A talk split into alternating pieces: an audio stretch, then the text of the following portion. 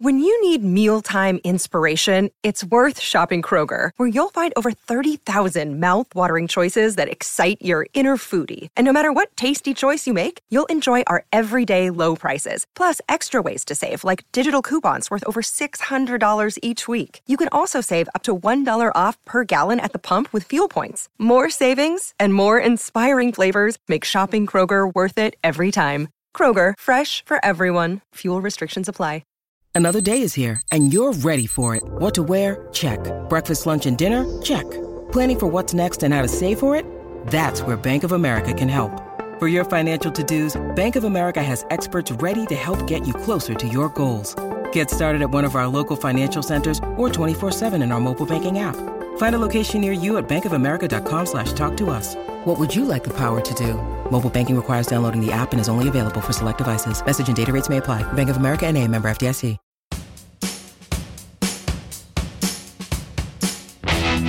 Hey everyone, Quentin here. This week we are coming at you with a no filler rewind, and we're going to revisit our episode on Spoons, a series of sneaks. This was a record of theirs that came out in 1997.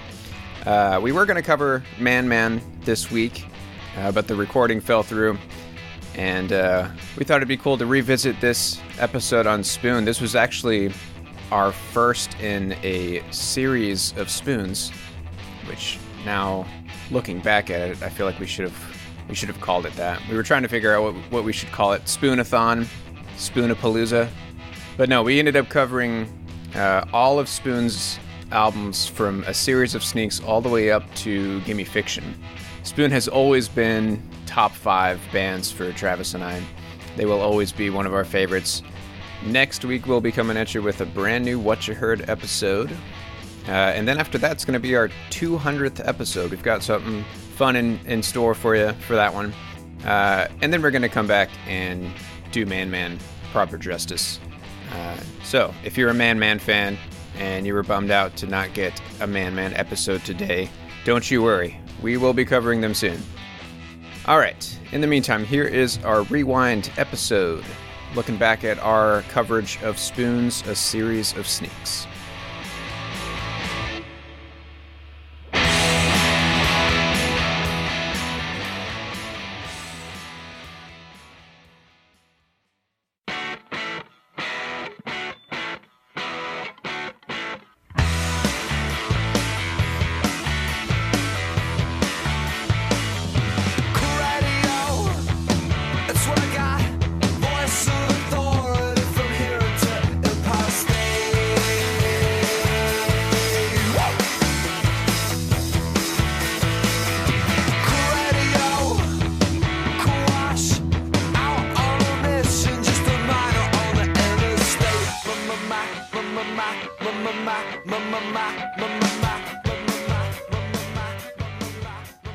Welcome to No Filler, a music podcast dedicated to sharing the often overlooked hidden gems that fill the space between the singles on our favorite records. In each episode, we'll dive into a little history of the artist and the album of choice, with snippets from interviews and concerts, as well as music from the album itself. My name is Travis. I've got my brother Quentin here, and this is the 10th episode but not really, right? Because really, we've we've got 19 episodes. But this is our our, our 10th full length episode, and um, we are starting our deep deep dive into one of our favorite bands of all time, Spoon. Not just one of. For me, this is just period my favorite band, and here's why. Um, the thing with Spoon, they're constantly evolving, but no matter how much they change, they're still Spoon. Every time a new Spoon album comes out, I give it a listen all the way through. And every time by the end of the album, I'm just like, you know, wow, Spoon really can do no wrong. It doesn't matter right how far they steer off in a different direction from their previous albums. I, I fall in love with it every time. But here's the thing about them, and they've done this since like the beginning, and you know we'll we'll hear that in this album. Um, they're not afraid to. I don't want to say take risks, but I mean, there is no like spoon uh, formula. You know what I mean? As far as like Really, from album to album, dude. I mean, right, but real. that's what I'm saying. Like you hear that early on, like they Yeah, they have a lot of different s- sounds. They have a lot of different vibes. They've got a lot of different. Uh, they got a lot of different genres too that they throw in there. But but it's all under the same like. It's just Spoon. Like like they they are their own uh, sound. You know what I mean? Their own genre, if you will. yeah. So, so I've got an idea here. Um, what do you say we play a little snippet of one of the more popular Spoon songs from their album that came out in 2007 called "Ga Ga Ga Ga Ga"? I feel like this album had their most popular songs on it. Um, this is track four off that album. Just give you a little taste of Spoon in case you're like, who? The, who? Um, we did play a little clip at the beginning from from the album we're going to cover. Um, but yeah, let's play a little clip from "Don't You Ever" from their 2007 album "Ga Ga Ga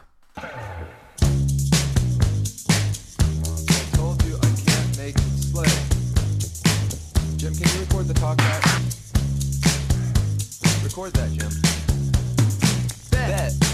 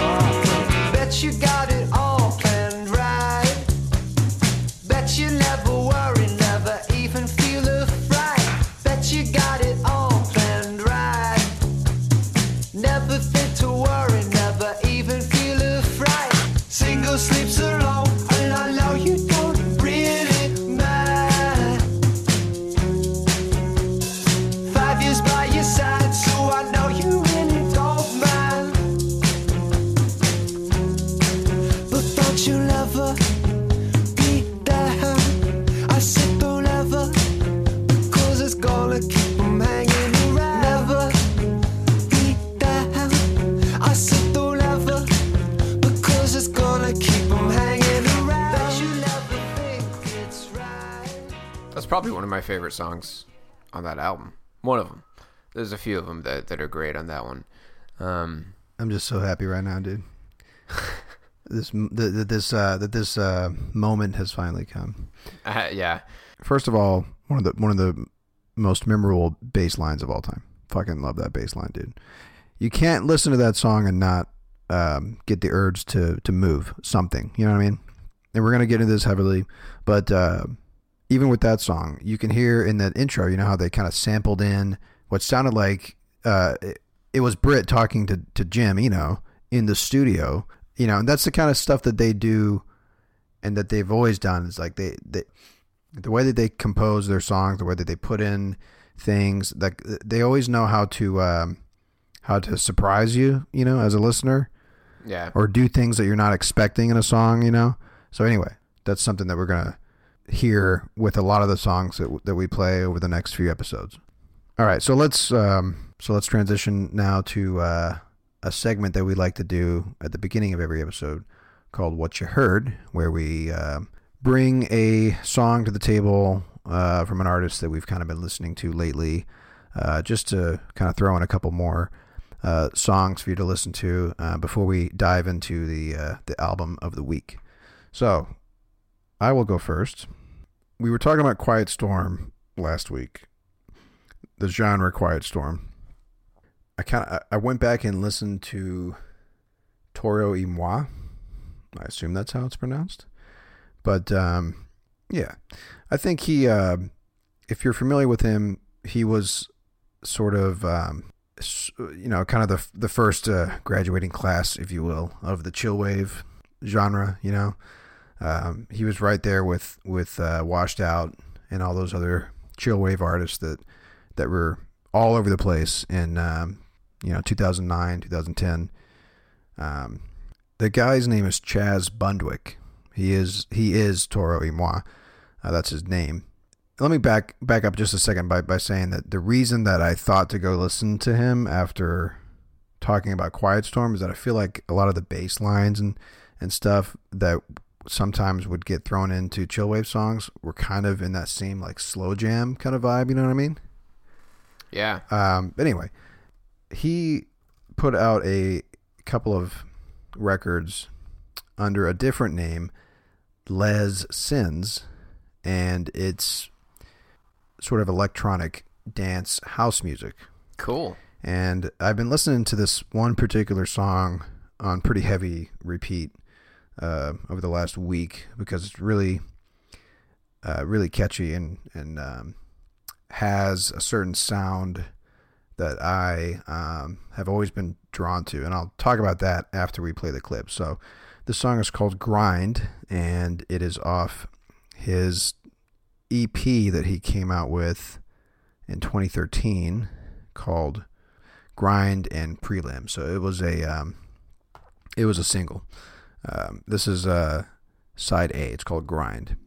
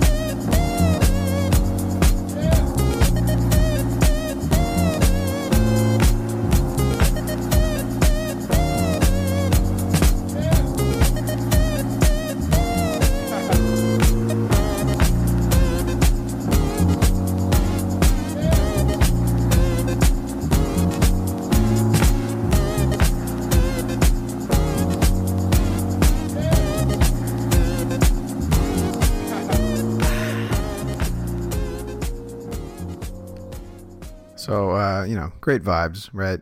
And um, particularly about this song, that the instrumental bit at the end that sounds like uh, you know, like a, the soundtrack to like a Sega Genesis game or something, right? Yeah.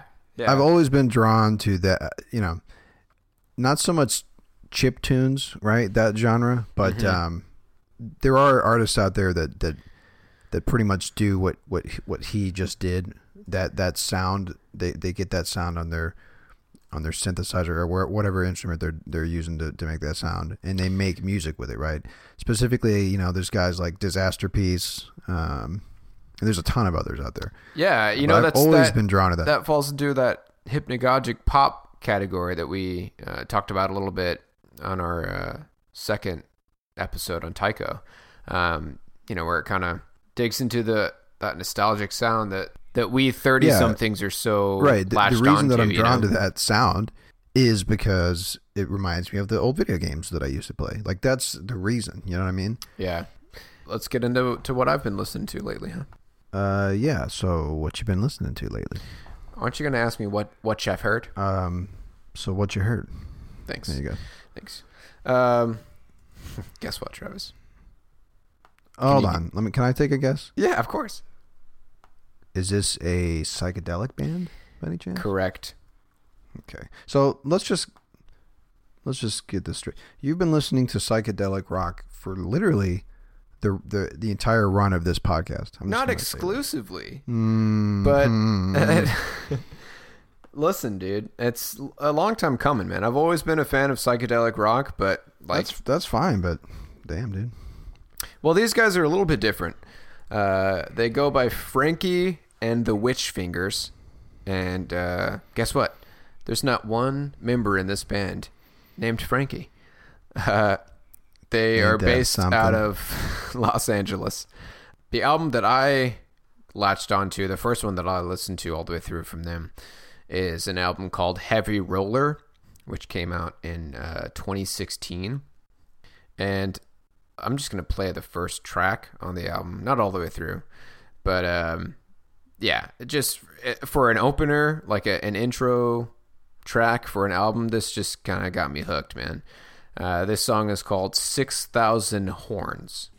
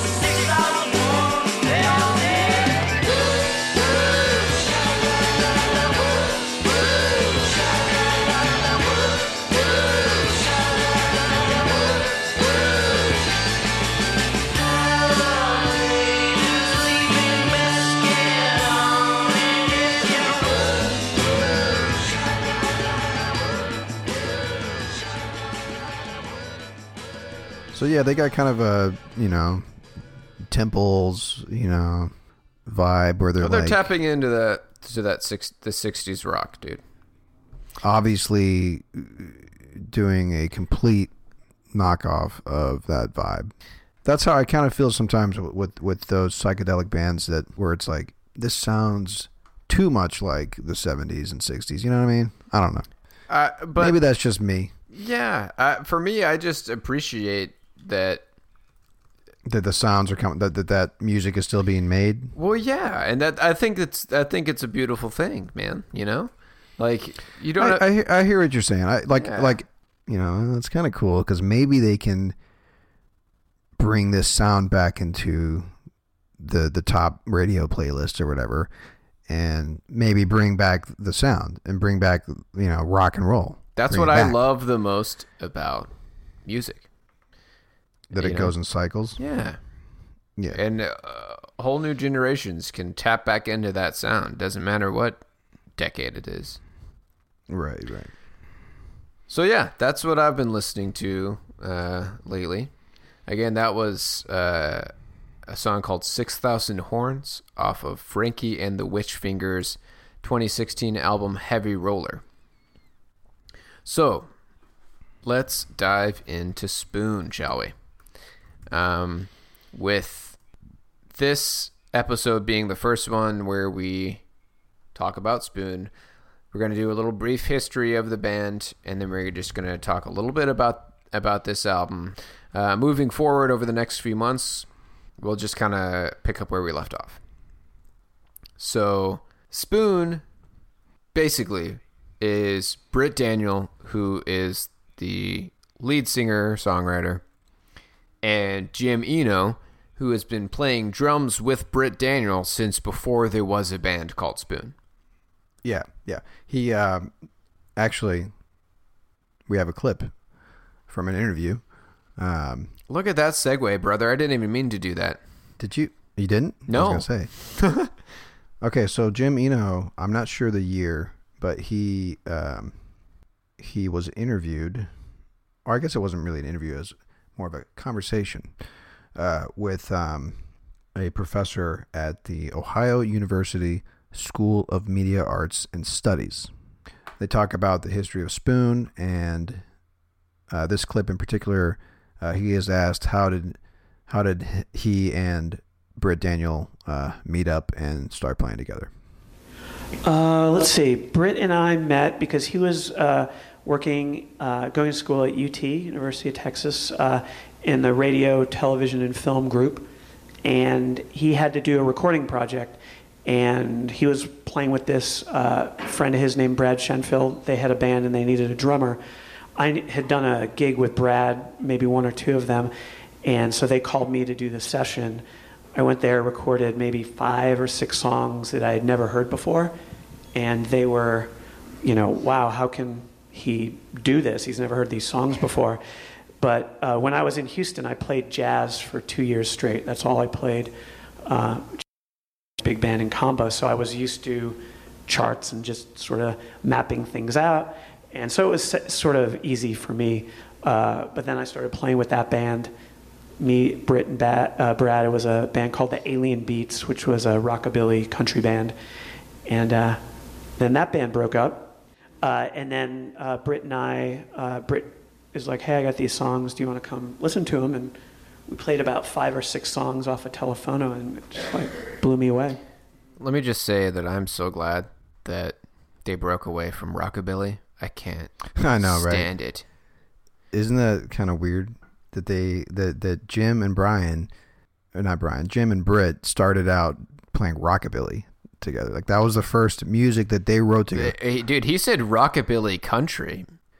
Right. I mean, that's just it's just yeah, it's bizarre because I mean that they never revisit that in any Spoon song. Like you never hear a hint of rockabilly. Like Not at out, all. You know what I mean? Not even in uh, their earlier stuff like Telephono yeah. and soft exactly. effects. So anyway, that's that's good. Thank God. But yeah, um, as as as he uh, mentioned there, uh, they were in a band called Alien Beats.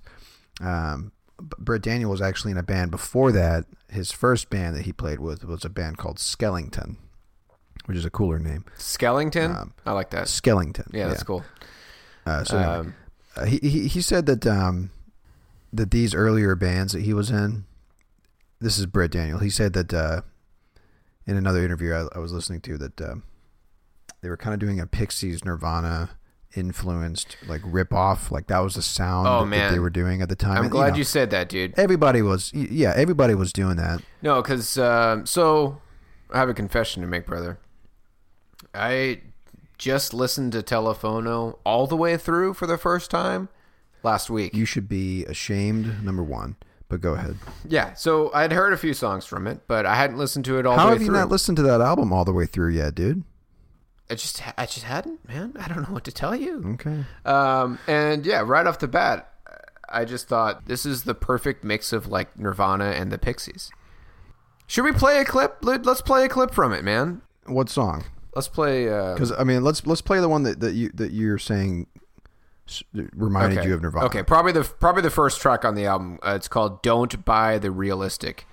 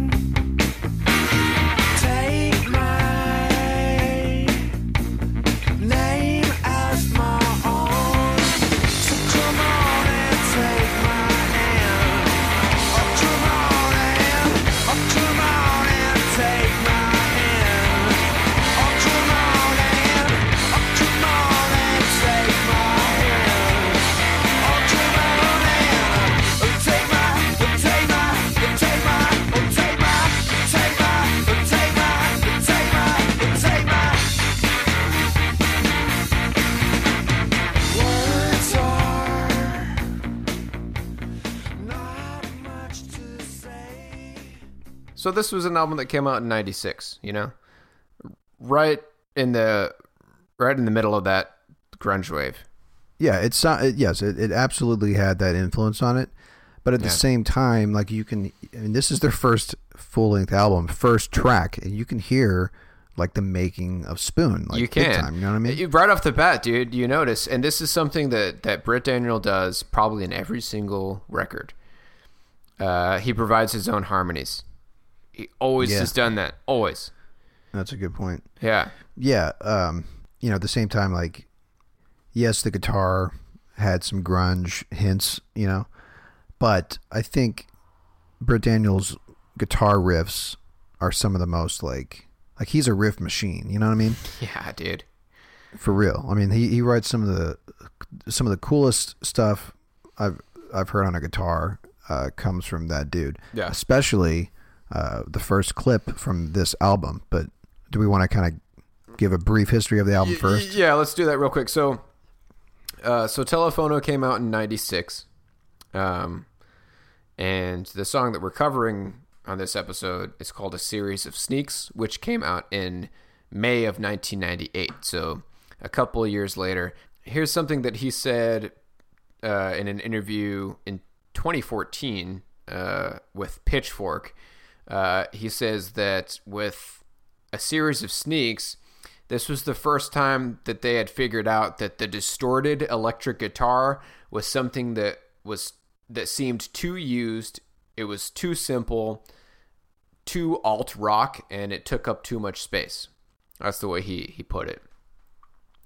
So when you listen to a series of sneaks, you know, right off the heels of Telephono, the first thing that, that you notice is uh, a much more clean sounding approach to to his guitar sound. Yeah, it's it's it's um there's still some distortion on his guitar playing, no doubt, but but yeah, they step away from the really heavy distortion cranked up, which is what you would expect from a grunge band, right? So they step away from the grunge distortion for sure. Yeah, and I, it still blows my mind that this was an album that came out in '98. You know, I mean, it's because Yeah. we were way too young. This was nowhere near our radar. Um, But the fact that this kind of music was was out around 98 e- even though they didn't get you know we'll get into this but they didn't really get much recognition from this album at all um, it still just blows my mind that, that this kind of stuff was around in 98 so let's go ahead and play our first clip shall we Yeah, so and I had I had teased that um, my favorite Spoon song to date is on this album. Uh, this was so maybe let's just say this as well. They had put out um, Telephono and an, an EP called Soft Effects um, on Matador Records. They got signed on to Elektra for Series of Sneaks, and so this is their first album on a major record label. So, um, you know, a lot of a lot was going into this record, um, and we'll get into its success later. But um, this was them kind of transitioning in- in their minds, transitioning from like you know small band playing smaller clubs to hey, this is our first record on a major label, and you know we're we're We're- going we're going places, places, quote, unquote. yeah. So anyway, this is my favorite Spoon uh, uh, track of all time, which sang a lot, but there's just something about the mood of this song. The guitar playing is phenomenal, and as always, uh, Jim Eno on the drums is. Um, He's probably one of the best rock drummers of all time. So i haven't said this yet but jim eno is by far my favorite drummer of all time yeah, So yeah, let's get into. So we're gonna play this song all the way through. Uh, it's track two on the album. It's called "The Minor Tough."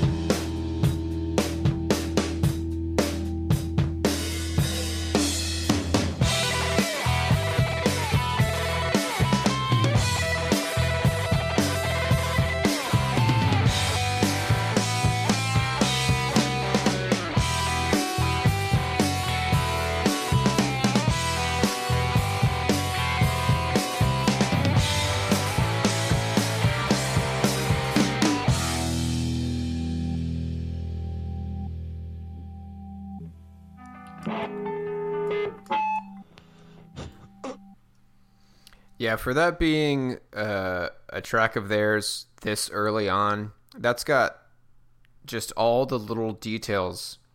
You know, if you if you actually pay attention to a Spoon song, that that I appreciate so much. You know, like like I said, the guitar um, is what kind of does it for me on this particular song in particular. But the whole uh, composition of the song, right? Like, there's a sort of back and forth. Um, the guitar uh, sort of changes with every verse, if you will. There's not really a, a, a, structure to this song as far as like verse, chorus, verse, or whatever. yeah, But which in which is another uh, thing know- that I I've always appreciated about Spoon too is is their songs yeah. are always really complex. And It's yeah, never like, straightforward. transitioning between each vocal part, uh, this guitar sort of builds up each time. You know, Mm-hmm. it sort of starts as more simple, and then at the end, when it's just the guitar that plays out the song, it's just, you know, it's just he's going. Um, I don't want to say going ham, but there's a coworker that says he's going ham all the time, and so I started saying that, which you know, whatever. Um, But you know, he's he's just going um, going uh, all in, I guess you should say. uh, Yeah. on, on that guitar part. and there was a cool vocal effect that I had noticed um, paying attention to this song just now, where uh, he kind of has an echo on his voice for a brief period of time. Uh, Yeah, in yeah, one of the yeah. verses. It's really But, cool. It's uh, just those it's those minor details that Britt always um, throws into his songs. And one thing that I found out too with this deal that they made with with Elektra, they actually recorded a series of sneaks on their own before licensing it to the label. Um, so not only did Spoon have complete control on the sound, but uh, they ultimately would own the recording themselves, which is kind of cool. Um, and that also shows that everything that you're hearing on this album is, you know, being produced and it's it's exactly how Britt Daniel would have done. You know, like it, there's no Yeah. um, influence. Right. There's no influence from a producer or anything like that. Yeah. So let's talk about the demise here, real quick. Of this Um, record. Yeah. Yeah. Yeah. So uh, there's a a guy by the name of Ron Laffitte, I think that's how you say it, who was uh, at the time the head of Elektra's A and R division. Uh, who that's, that's the department that oversees the development of new talent, and he was the one that that convinced the label to sign Spoon on, and um, within four months of them being signed on, he ditched the label, went and started working for another record label company. Right. Um, so they they they correctly um, sort of place blame on the failure of this record on the fact that their their A and R guy was pretty much um, you know MIA for like the most important like time of an album release, like the first few months. You know. Yeah, from what I heard, uh, he wouldn't answer their, he wouldn't return their phone calls. Right. Um, they had, they got barely any advertising for the album. Um, their tour budget got like slashed basically, Right. and within uh, within that same week from Laffitte leaving the label, uh, within that same week they were dropped from the label, from the record label. Right. So Exactly. Yeah. this was uh, how Britt Daniel refers to the aftermath of of all this as a lost period in his career as a musician. Um, after Yeah. this, he moved to New York and uh, basically took a day job as an administrative assistant at Citibank. Did you read that, Trev? I also heard that he was a substitute teacher No for a short run, and um, a video game maker or tester Wow. or something, developer. Yeah, he says that uh, you know, he says, "quote I did think for a time that I'd have to stop making music, uh, which I could have handled, but it was going to break my heart." So Yeah. this was not good. Um, there's another interview that he did on um, consequence of sound uh, that he did back in uh, back last year in August in 2017, where he says, um, "I was bummed that the band had put out two albums and very little notice had come to it." Uh, you know, at first we were in the indie world, which we weren't really accepted by very well. Then we were in the major label world, which definitely had no interest in us. So it was a bit a bit disappointing. Um, which I could see that for sure, man. Like you know, yeah. you you get signed to a major record label and you think, all right, things are looking up. Like this is this is you know a good sign. Uh, and then you just, I mean, what they had to go through with with Ron Laffitte and getting dropped from the record label, and I mean, it must have been so frustrating, man. Yeah, I think it, when you're in a band, you know what I mean, and you hit those those those milestones early on, you know what Yeah, I mean? yeah. And you're like, you know, hey, this is like this is the plan. You know, we're we're on a major label, like we're we're gonna get to, you know, do the tours and stuff, and like we're this is the dream's about to happen, and then you just by like bad luck, your your record label, uh, you know, you, you're working with a guy that, that has a falling out with with the, with the label, and, and and you have to suffer for that. Yeah, It, it seems to me like this this Ron guy just stopped giving a shit. yeah. It's it's You know? just like you know, unfortunate uh, timing and whatnot. But Yeah. you know, as we as we know, obviously they get picked up by merge and and, and go from there. But I mean, Yeah, and we'll dive into that in our in our in the following episodes. But the next episode, hopefully, right. with with the three songs that we're going to share with you um, from this album, a series of sneaks. Hopefully, you can kind of pick up on just how how great of an album this is. You know, yeah, Um, it's it's uh, you know, it's probably one of my favorite Spoon albums. Uh, actually, I, you know, I would think that the first the first four are, are my favorite Spoon albums, like as a as a whole. You know what I mean? So I think so too. Um, honestly, their their two most recent albums for me are, are pretty goddamn special. Um, Yeah. Hot Thoughts and They Want My Soul, really Right. really good, man. Like I, f- I feel Right. like they've they've they've tapped into something special now, which just makes me even more excited. You know, like like like we've always said, dude, Spoon is unsinkable. And they Yeah. continue to prove that with every album that they release. Um, so let's go ahead and play our second song that we're going to share with you. This is my favorite song on the album, I think, uh, mainly f- because of Jim Eno's drum beat in this song. It's just so cool, um, and it's a really unique song. Uh, let's play it before before we talk too much about it. So this is a song called "30 Gallon Tank," and this is track five on the album.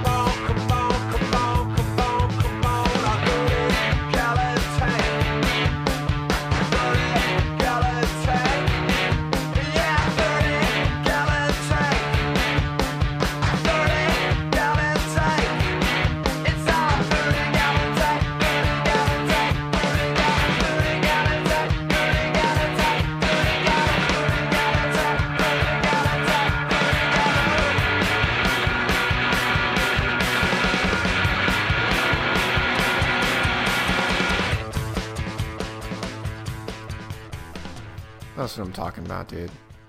yeah, that's good stuff, man. I love it. Yeah, there's uh, and again, like like you had mentioned earlier, like from the beginning, you know what I mean, with Spoon, even with Telephono and Soft Effects, he just does things that you're not expecting. You know what I mean? Yeah. Like, Like- for example, doing an entire verse uh, of just kind of I don't want to call it scat because it's not scat, but like yeah, that that's the word that you know that works. bop bop bop bop bop.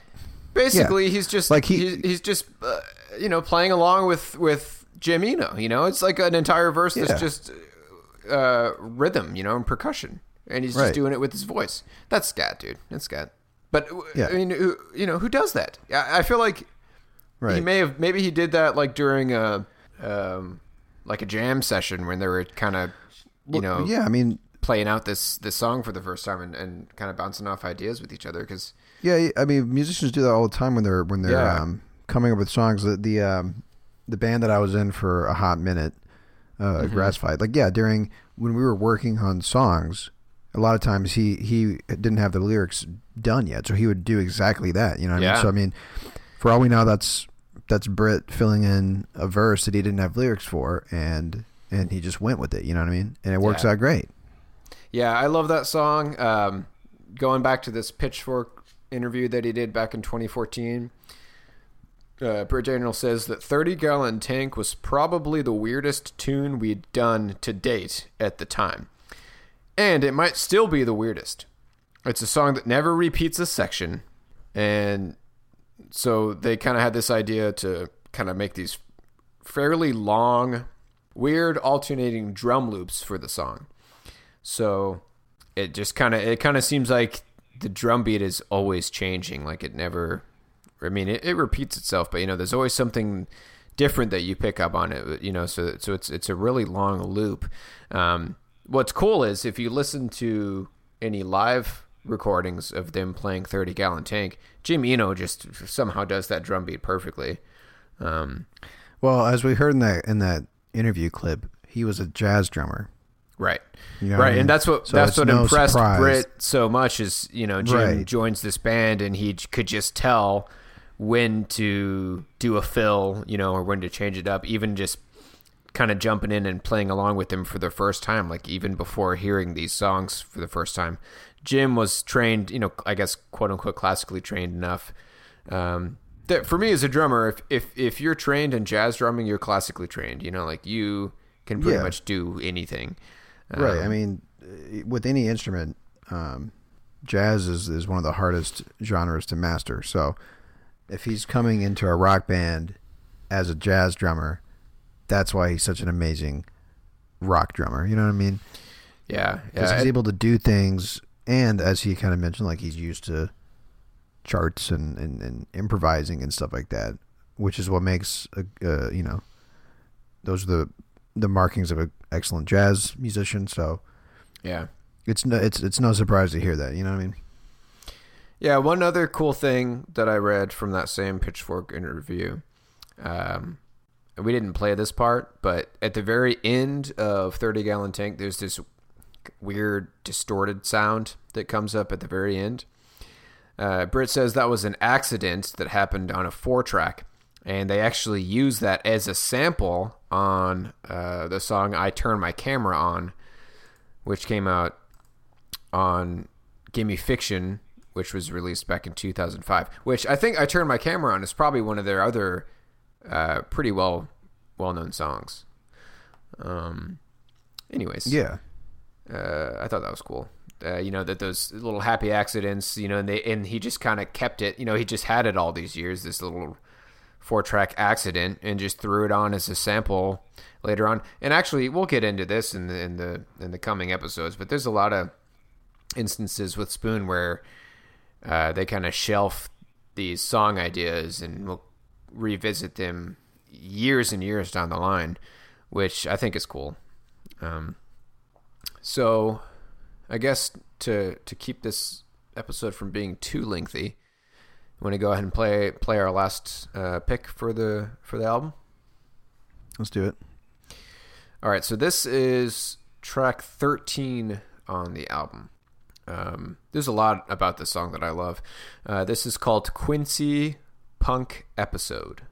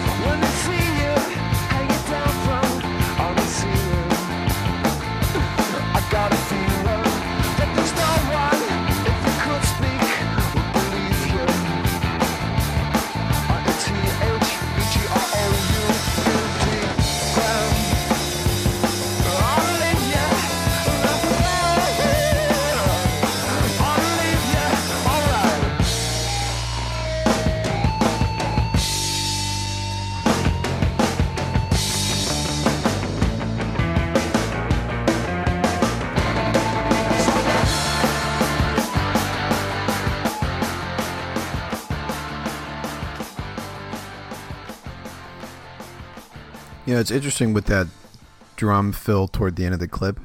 That that Yeah. sounds like Dave Grohl, uh, Nirvana. yeah, yeah. This is definitely I mean? a more heavier track on the album. That sounds Um, that sounds like the kind of the grunge the grunge drum beat that uh, Yeah, I, that I like when he does that like came up with.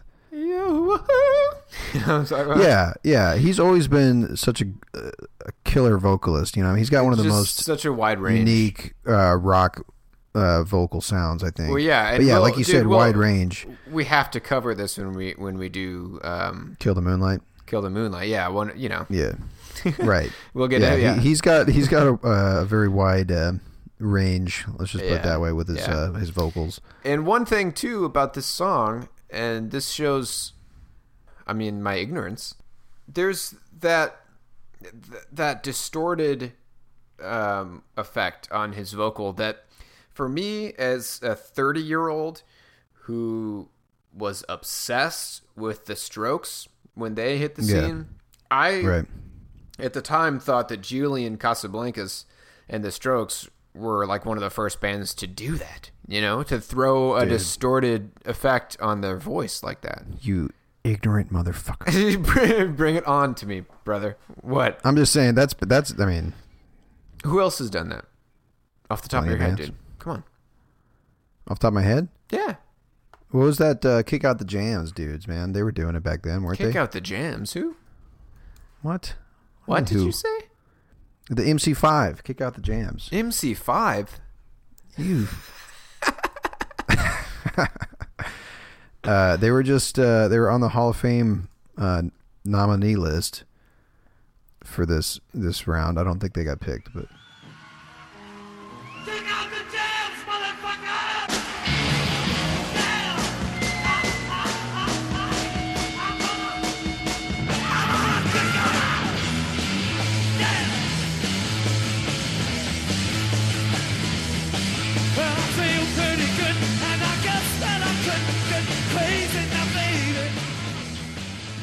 talking about, dude? yeah, maybe not. maybe they didn't do that. Okay. Well, maybe they didn't. Maybe they didn't do it. But I'm just saying, like, um, it's not the. It's. I mean, Well, that's my point, dude. Like I, you know, I just didn't. I, I never noticed it until Yeah. until "Is This It" came out by the Strokes, which we'll cover at some point. But Yeah, you know, well, I mean, if- if you- if you, uh, Daniels doing it here in, in 1998. just to uh, to provide some history here, um, there's a Wikipedia page on distorted vocals. Okay. screaming. Um, yeah, I mean, heavy metal bands were doing it back in the '60s. So Well, that's a that's a. I mean, if you're doing that and you're in a heavy metal band, you're fucking cheating, dude. you're what cheating? You're cheating. Eh. I mean, maybe. Uh, anyways, I love that song, and and I love the fact that, like we said earlier, Spoon brought all this to the table. You know, here's a series of sneaks that's already recorded. You know, before they Yeah. they were licensed to the label. That's, I mean, this is all their brainchild. Now let's also say this. Um, I think this is a great album. Like I said, it's got one of my my favorite spoon tracks of all time. Is on this record. Yeah. Uh, but I guess it's no surprise that it didn't have much success. Uh, when we play or when we cover the next album in a, in a couple weeks, girls can tell. It's kind of a, no surprise that that one did have success because But especially with this the the the, the girls can tell um, is a spoon sound that kind of like as I I feel like it's the most um, cohesive spoon album as far as like Okay. the vibe the overall vibe of the album. absolutely, Uh, but yeah, there's, but- there's such a strong vibe to that album. Yeah, all the way I through. love girls can tell, dude. Me too. Uh, the vibes in that album are great, but Yeah. uh, what's what's interesting is like so we just heard a few clips from a series of sneaks. We're gonna listen to Girls Can Tell. That's the next Spoon album that we're gonna cover. They both have very different Spoon sounds, but both both of those um, versions of Spoon, if you will, come back uh, in every other album. You know what I mean? Yeah. After that, Yeah. like they they've got they've got such a wide palette that they paint from with each song. You know what I mean? Yeah. that they revisit each like each sound if you will and that's what makes every spoon album so enjoyable That's a good way to to put it, dude. Yeah, it's like every every album has these different Yeah. vibes and Right. sounds, but they revisit each individual. Yeah, and that's what that's what makes Yeah, Spoon so man. enjoyable to listen to, and why every album, uh, you're sure to find a track on there that, that you like, if not the whole thing, obviously. Yeah, and But, let's uh, just I just yeah. want to say real quick here because I'm pretty sure they're on tour right now. If you have not seen Spoon live yet, now's the time. I mean, Dude, it- I've seen them. I, I've seen them like four times, and I'm gonna go see them again in, in a month. I'm gonna see them in May. I saw them a couple months back at the Showbox uh, in downtown Seattle.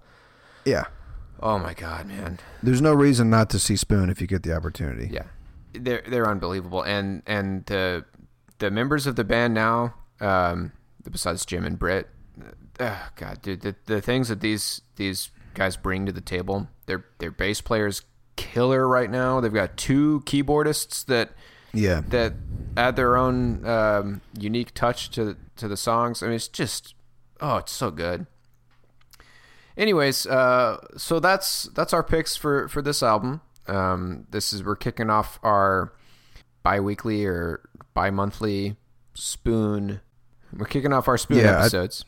I, yeah, we, we haven't decided if we're gonna do this back to back to back, but I think we're, I think we're gonna spread it out. So we're gonna do we'll do a sidetrack next week, and then we'll do another band, um, and then we'll and then we'll come back and do Spoon. yeah, after- let's space after- it out yeah, a little so- bit. Yeah. Yeah. Okay. Well, do we want to? Uh, we have our we have our master plan here. Um, I think next week. So we're, after our sidetrack, we're gonna cover. Mm, dude, I don't know yet. I haven't decided, but we're either gonna do "Keep It Like a Secret" by Built to Spill, or we're gonna do "Clarity" by Jimmy Eat World. Yeah. Either way, we're gonna cover both of those albums at some point. I'm just not sure which one I want to do next. Yeah, maybe we'll But, figure it uh, out by by the sidetrack next week. Uh, which Yeah. one we're gonna do? Yeah, we will, we'll have it figured Yeah. out. So that's our yeah. So again, we we didn't want to dive too much into Spoon as far as eh, you know. So everything that Yeah. happens to Spoon post a series of sneaks, we'll get into uh, in the next f- few months. Um, Yeah, and then we'll go. Yeah, well, basically, when we do the girls can tell episode, we'll cover spoon history up to that point. You know what I mean? And then Yep. we'll go from there. Yep. So uh, yeah, so that is our episode on Spoon's second studio album, A Series of Sneaks, which came out in May of 1998. Um, and again, you can always find us online at uh, nofillerpodcast.com. There you can check out our show notes. Um, so on our homepage, you can you can see a list of all our episodes, and you can click on read show notes, and uh, that'll bring you to a, a page for that episode. And uh, we've got our track list of every song that we cover, including the the intro and outro tracks, the what you heard tracks. Um, you know, we've got our artist and track name on there. We've got links to uh, YouTube videos, even if it's not uh, from uh, you know a video that we actually play a clip from in the episode. Sometimes we'll just throw up uh, links to videos, you know, from concerts and, and things that that we thought were interesting or, or something that we really liked that, that we think you'd enjoy. And we've got links to all of the sources. So, you know, if you want to dive a little bit deeper into uh, what we covered, uh, chances are you'll find more information on our show notes. Uh, there you can hear our sidetrack episodes as well. Uh, you can listen to all of our episodes on SoundCloud, and you can subscribe to us on iTunes or any other app that you use to listen to podcasts. We should be up there. And for our outro song for this week, uh, we are going to play a song called Spoon by a German experimental rock band from the 60s and 70s called Can, which I'm actually a pretty big. I I was a pretty big Can fan in my Really? early 20s. Yeah, I got into them I can't when say I was. I ever really got into them. Oh, dude, maybe we should do one of their albums. I really liked uh, Tago Mago, which came out in '71. It's uh, Well, I got to say that. I was gonna say, um, dude, if if we're gonna have my, my friend Larry uh, on this podcast, we we should do a, a can episode with him. He's the one who got it, got me into them. Um, but anyways, Britt Daniel was a huge Can fan. I like that Can Can fan, um, and he named his band uh, off of this song called Spoon. Well, it's funny because uh, there's an interview that I listened to where he was talking about how there were a lot of bands out there with you know just one word bands like Yeah, Can and Ride uh, and some other ones out there. So he wanted his band to, to be one of those one word bands, you know. So Yeah. that's why he. It's funny that he picked a.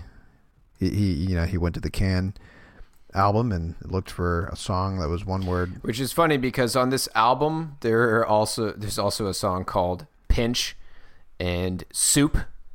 I'm really glad they didn't go with Soup, dude.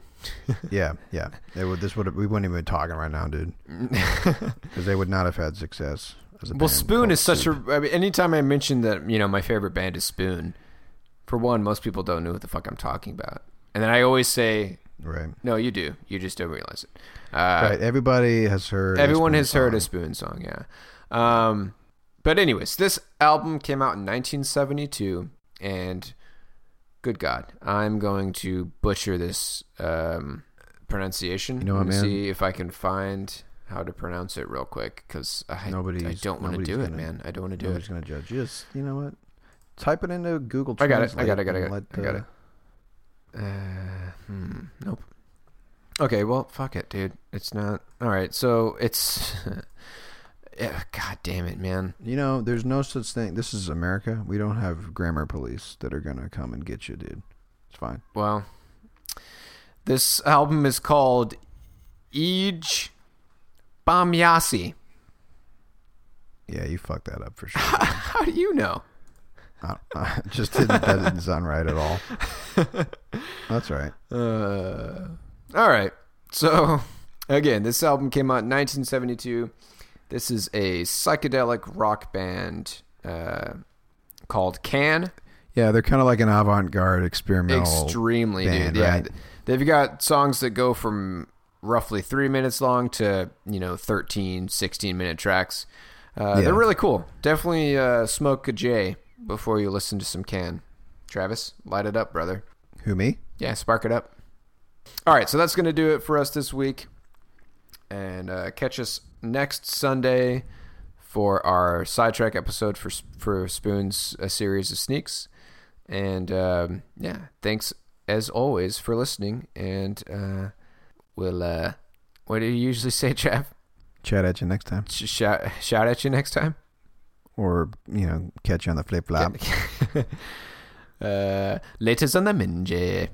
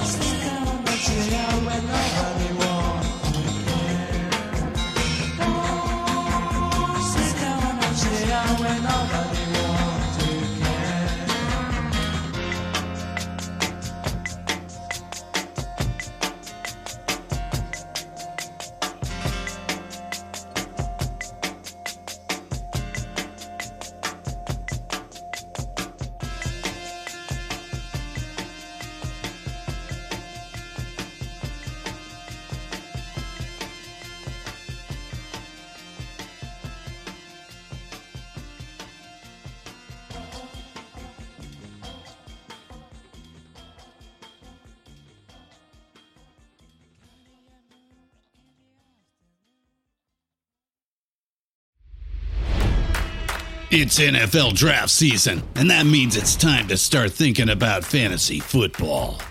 FantasyPoints.com features industry leading experts and prognosticators using proprietary hand charted data to help you score more fantasy points. FantasyPoints.com is the place to go for whatever kind of fantasy football you play. Whether you play fantasy football, daily fantasy sports, or do a little bit of everything, Fantasy Points has the meticulously researched content to guide you to victory.